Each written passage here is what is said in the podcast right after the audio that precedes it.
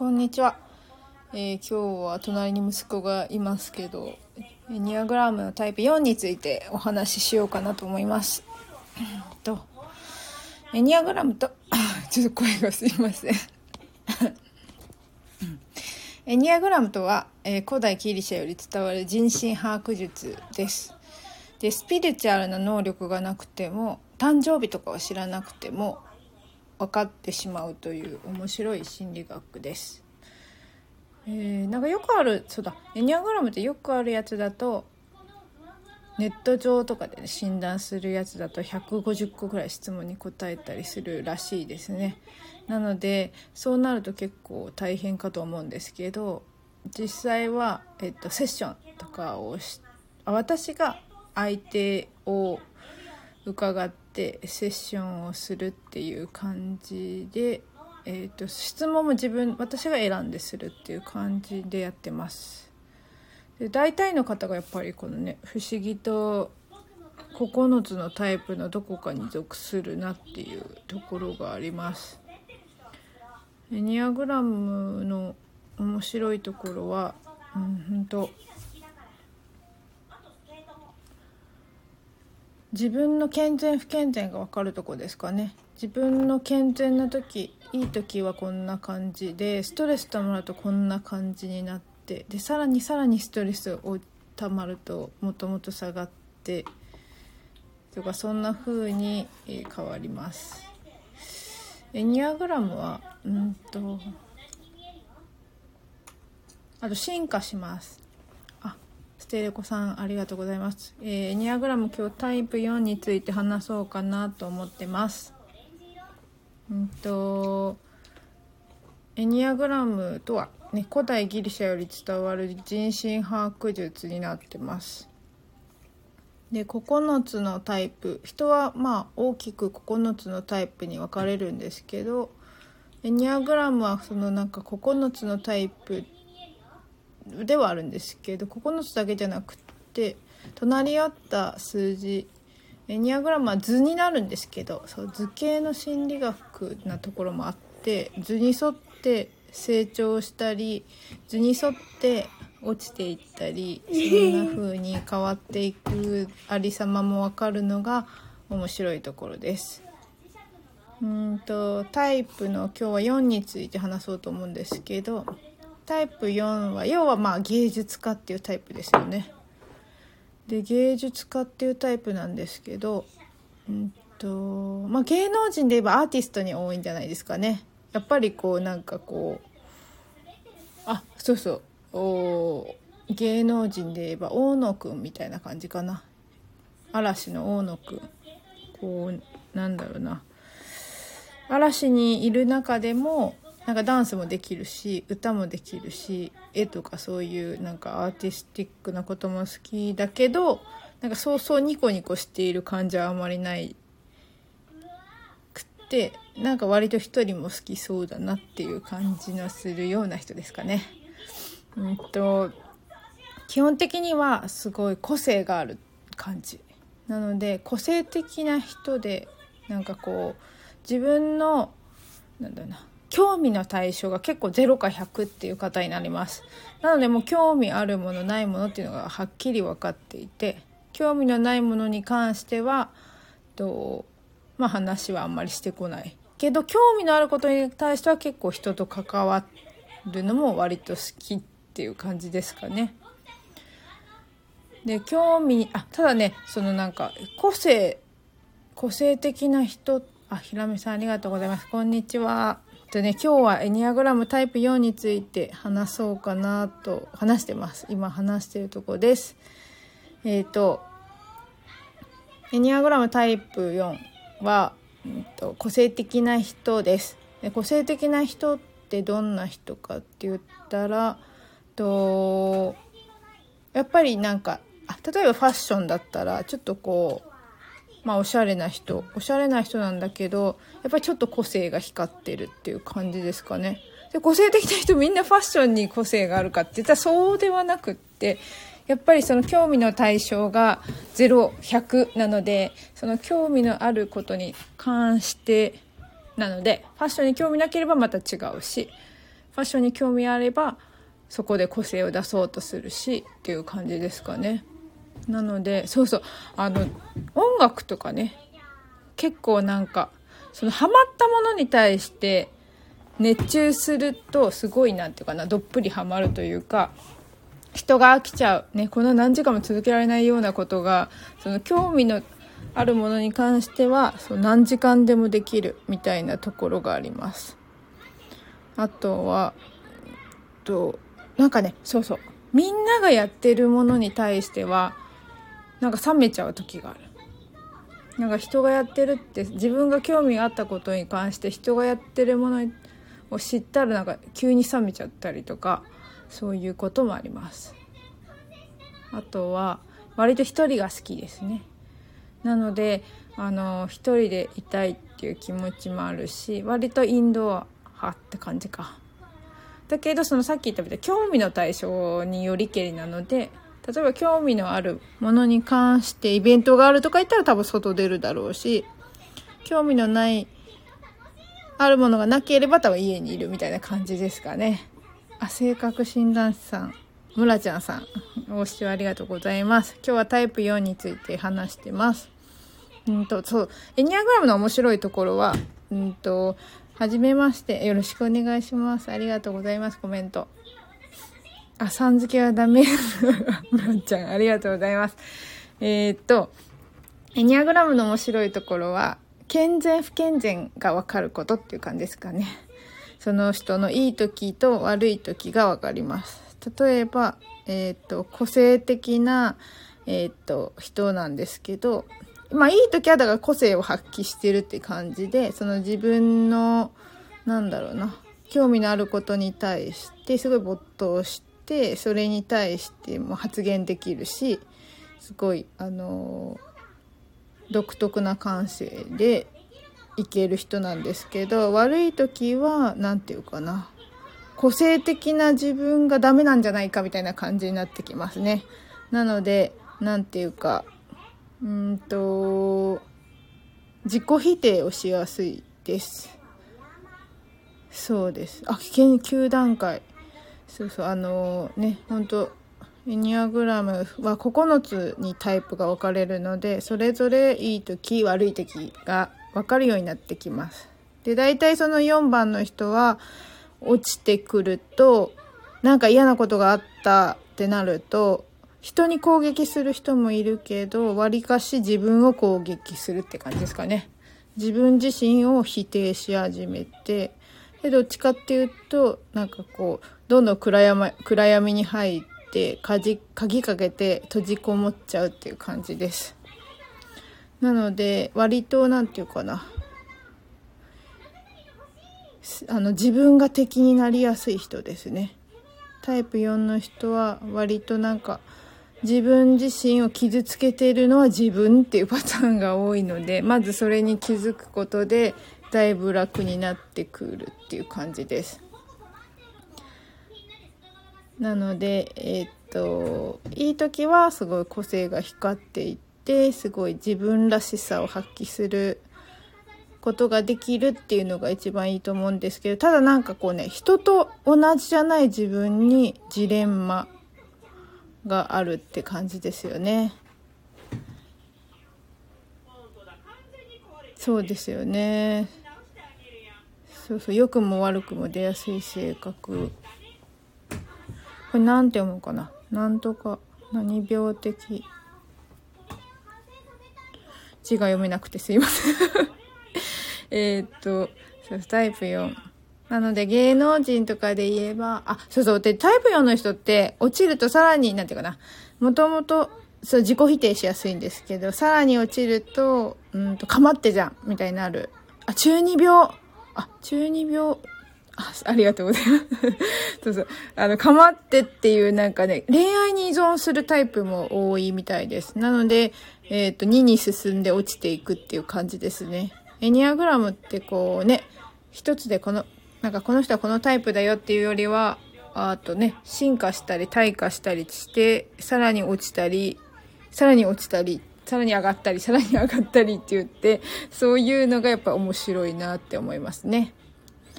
タイプ4はやっぱりゲなんだかちょっとこう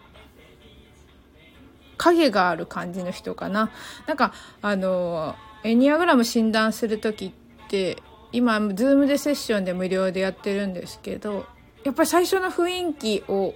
結構大事にしてますでやっぱりタイプ4みたいになってくると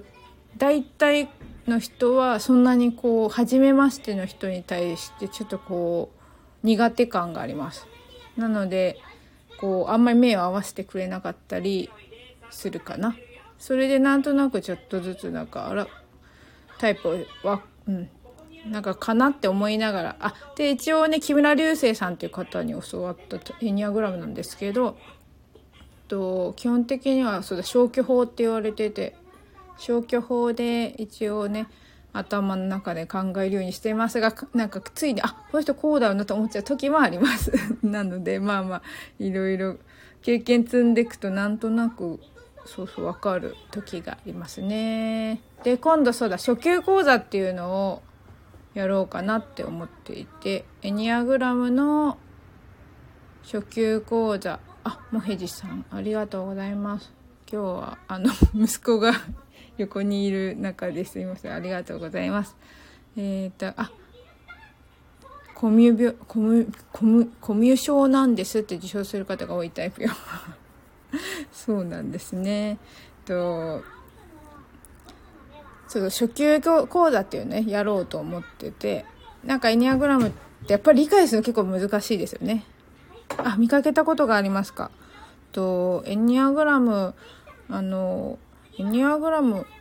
どこで見るかな？どこで見るっていうか結構検索するとね図がいっぱい出てきますよね。エニアグラム。なのでエニアグラムあエニアが9つのっていうギリシャ語でグラムが図っていう意味なんですよね。なのでなんかね丸が書いてある中にこう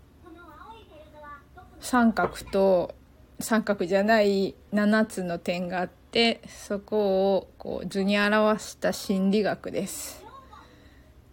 でエニアグ昔の知恵って感じですよねエニアグラムってね古代ギリシャより伝わるもので昔はなんか師匠から弟子師匠から弟子に伝わっている秘伝の書っていう感じだったのがまあ、1970年代頃にあの、ね、調べる人が現れてだんだん広まっていったっていう心理学です。でえっとそうそう図図をね多分ねあのエニアグラムって調べて図見たところでは多分369は特別な数字で支配するって認識です。そう特別な数字で支配するそうか。3と6と9だけ確かにね、あの、三角なんですよね。三角の図になってます。で、支配する数字か、支配する数字かわかんないけど、なんていうかな。成長するのが、なんていうかな。他の数字に比べて難しいってよく言われてました。流星さんは。なので、3、えっ、ー、とね、順番的には9だとしたら、例えば9の人だったら、成長する方向は3なんですけど、3に進むのって結構ハードルが高い感じですね。で、3と6と9だけ三角なんですよ。だから他の人もいます。なので、えっとね。なのでなんかね、本当エニアグラムってただね、9つに分けるんですけど、9つだけじゃなくて、ウィングっていうのがあって、あの、あなた9ですよっていうよりは、9の場合、1か8よりのも持ってたりするんですよね。なのでこう9だけど1寄りだったり9だけど8寄りだったりってするのでまあ18タイプぐらいにまた分かれてくるっていう感じですね。そうですね別の数字につながっています。例えば1は成長するのは7なんですよね。で7は成長するのは5で5は成長するのは8で8は成長するのが2でえー、っと2が成長するのは4で4が成長するのはまた1っていう感じです。で3と6と9だけは三角でなので、えーと、進み方がちょっと違うって感じですかね。なのでその進み方が違うのでとただなんかねウィングで例えばあそうそう。3と6と9を通らないっていう方もいらっしゃいます。なので、例えば1、2の人は通らないし、えっとね、5、あ ?7、8、7、8も通んないか。5と4、エニアグラムは心理面の成長に使える。うんとね、5と4は一応、あ、5は一応、うんとね、名前が出てこない。4は個性的な人で、あ、5と4も内前違いました。あ、エニアグラムは心理面の成長に使える。あ、使います、使います。なので、えっ、ー、とね、例えば誰もがあると思うんですけど、なんていうかな、完璧主義、例えば完璧主義の人って1なんですけど、1の完璧主義な人って、えっ、と、完璧主義がゆえに、すごい、なんていうかな、人にも厳しくなったりするんですよね。で、人にもすごい厳しくなって、で、それが不健全なんですけど、それをどうやって成長させていったらいいかっていうと楽天化に進むんですよね。それが7なんですよ。完璧すぎると結局自分が OK 出してあげられなくなってきます。なので自分が OK 出せないと、と前に進めないことがたくさんあるんですよね。なので行動できない。この完璧さを、あ、っていうね、3は成功者です。3は成功者。なので、えっ、とね、け3の人はいい時はカリスマ性があって、すごい、あの、要はこう、ビジョンがしっかりしてて、それに向かって成功していきたいという思いを持っている人なんですけど、この人の欠点っていうのは結果主義になっていくことですね。なのですごい結果主義になっていって例えばうまくいかない時にちょっとこう上べつらなんていうかなよく見せようとしたりとか失敗したら人のせいにしたりっていう風に落ちていきやすいですね。でやっぱそれぞれあるんですよ。だから何て言うかな。長所が短所になるっていう感じで健全な時は長所としてその人のいいところが出てるのに対して不健全な時はと短所が出てる感じです。でそれぞれいっぱいその何て言うかな違うんですけどいい時悪い時が。そうそうそう仕事ができる営業マン的なイメージです。まさにそうですよね。そうそうそう。なので何て言うかなちょっと仕事に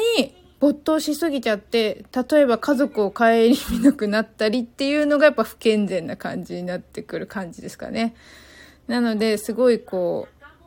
成長したいって感じであガラクタさんもありがとうございます。こんにちは。今ねなんかいろいろ質問に答えてます。皆さんの、だんだん自分の話してることがちょっと逸れてってますけど。と、今日はね、4について話してたんですけど、ね、今日はたくさんの人が聞いてくださって、なんかもう質問あれば何でも聞いてくださいっていう感じなんですけど、いえいえ、全然いいですよ。あのね、いつも一人で喋ってる感じなんで。あ、でもね、今日はもう4について話そうかなと思ってただけなので、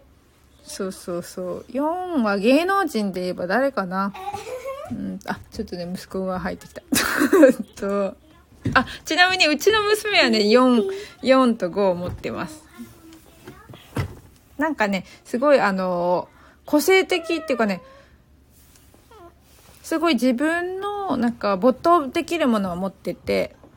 例えばなんかね結構あの作ったりするのすごい好きでなんか自分で考えてなんか作ってくるっていうのがすごい上手な子です。あ、でね、生年月日はいらないんですよ。エニアグラムって生年月日いらなくって、基本的には質問に答えてもらうと、あ、マツコ・デラックスさんか。マツコ・デラックスさん。タイプ4はね、マツコ・デラックスさんだよって村ちゃんが教えてくれました。うんと、あ、さっき言ってたね、大野くんだ。大野くんもタイプ4。なんかやっぱりね、芸能人の中でも、こう、影がある。影があるっていうかなんだろう、やっぱ個性的な人ですね。個性的だなって思う、なんか、い、だから個性的で、自分の、なんていうかな、興味の対象に関してはすごい喋ってくれると思います。すごい盛り上がったらすっごい喋ってくれるけど普段は多分そんなあんま喋んなかったりするかなって感じですよね。一人の時間もすごい必要だし。でうちの娘は4持っててだから多分転勤族なんですけどそのね結構あそうだ今日友達とかのですね対象も深く狭いですね。なので友達とかもたくさんはいないんだけど少人数と深く仲良くなってるとこがあります。でなんかやっぱりねあのもう自分の好きなことで没頭すると1っぽくなってきますよねなので完璧主義のなんかストイックさじゃないけど なんか没頭するともういつまでも続けられるみたいなところがあってそうですよねタイプ4のことは変わってますね。非凡な細胞を持ってますね。変人ですね。変態ですねって言われると喜ぶ方が多いですって言ってくれてますね。やっぱ、そうそう。なんかアイデンティティ、なんていうかな。あの、個性的でいたいっていう思いを持ってますよね。やっぱりなんか人と違う自分に、あの、自分が好き、好きっていうかね。だけどそれがなんていうかジレンマにもなったりするので、ちょっとこう難しいところありますよね。うちの子はだからどっちかっていうと、なんていうかな。あのみんなと同じことが好きなわけじゃないけど目立ちたくもないっていうかなの5もあるのでちょっと違うんですけどそうそうそうなのでエニアグラムってやっぱりこうね大体一つのタイプだけっていうよりはもう一個数字を持ってたりしてそれでなんかやっぱりしっくりくるっていう人が多いんじゃないかなと思いますね。なのでまああの今日はえっ、とねこんなにたくさん聞いていただいてありがとうございました。あの今無料でエニアグラムのセッションしてますのでと、スタイフだったらツイッターか、えっ、ー、と、インスタグラムかな？にメッセージいただけると、えー、日程設定してね、あの、できますので、またよかったらぜひね、よろしくお願いします。とりあえず本当に100人チャレンジもしたんですよ。だけどなんか、エニアグラムでさっき最初に途中で言ってるように、誕生日とかもいらないし、と、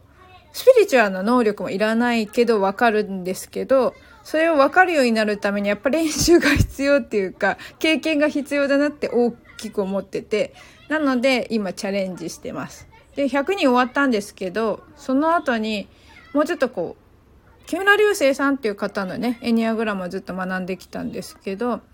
と流星さんに今ね、今プロフェッショナルコースっていうのを受講してるんですけど、その中で、その、流星さんがどんな風にセッションしてるのかっていうのを教えていただいて、で、それを、まあ、実践しようっていう思いがあって挑戦してます。まあでもやってみると結構私はそうはならないなっていうのが実感ですけど、どっちか、木村流星さんは、だいたいこうね、あの、セッションはエンターティナーだってよく言われてて、すごいなんか、あの、なんていうかな、みんなをこうね、びっくりさせるようなセッションされる方なので、ぜひね、あの、木村流星さんのセッションを受けたいっていう人は、あの、木村流星ってね、なかなか SNS やってないのに、口コミで広まってる方なので、見つけるのは結構大変かもしれませんが、なんかリザスとかなんかが一番最初に出てくるんじゃないかな。で、流星さんセッションはまたまたその、なんていうか、すごい面白い、面白いっていうかね、見える人ですかって言われるってよく言ってます。で、私もね、そんな風に驚、驚かせるわけじゃないけど、あの、ドキッとさせるようなセッションに憧れはあるんですけど、まあそうはあんまならない。どっちかっていうと、なんか昔から友達でしたっていう感じで、なんかこう、終わっちゃうな。なので、そんな感じのセッションですが、ぜひね、よかったら、あの、メッセージください。あとは、初級講座っていうのをね、やろうと思ってまして、エニアグラムの最初9個をね、いきなり学ぶのってすごい難しいっていうか、一つ一つを理解しないといけないので、と、9個学びたいっていう人はさらに講座を作らないとなって思いながら、まだ、まあ、そこは準備できてないんですけど、とりあえず大きく3つに分けて、タイプを理解するっていう感じの講座。で、私がどんな風に相手を見抜いてるのかっていうのがちょっとわかる講座になってます。そうですよね。その人の人物像が分かっちゃうのがエニアグラムの面白さですよね。本当なので是非ねあの何て言うかな。そうそう。だから質問しないと分かんない時もあるけどあれこの人こうじゃないかなとかあ人の投稿を見てねああの人ああじゃないかなとか人のご主人の話聞いてたらんこの人はこうじゃないかなとかあの分かってきてしまうのが面白いですかね。なので是非ねよかったら初級講座6月2日の10時から11時半でやろうかなと思ってますのでこちら Zoom でできますので興味がある人はねあまだそうだ LINE でしか言ってないっけ。あ申し込みは LINE にしてもらおうと思っててうんと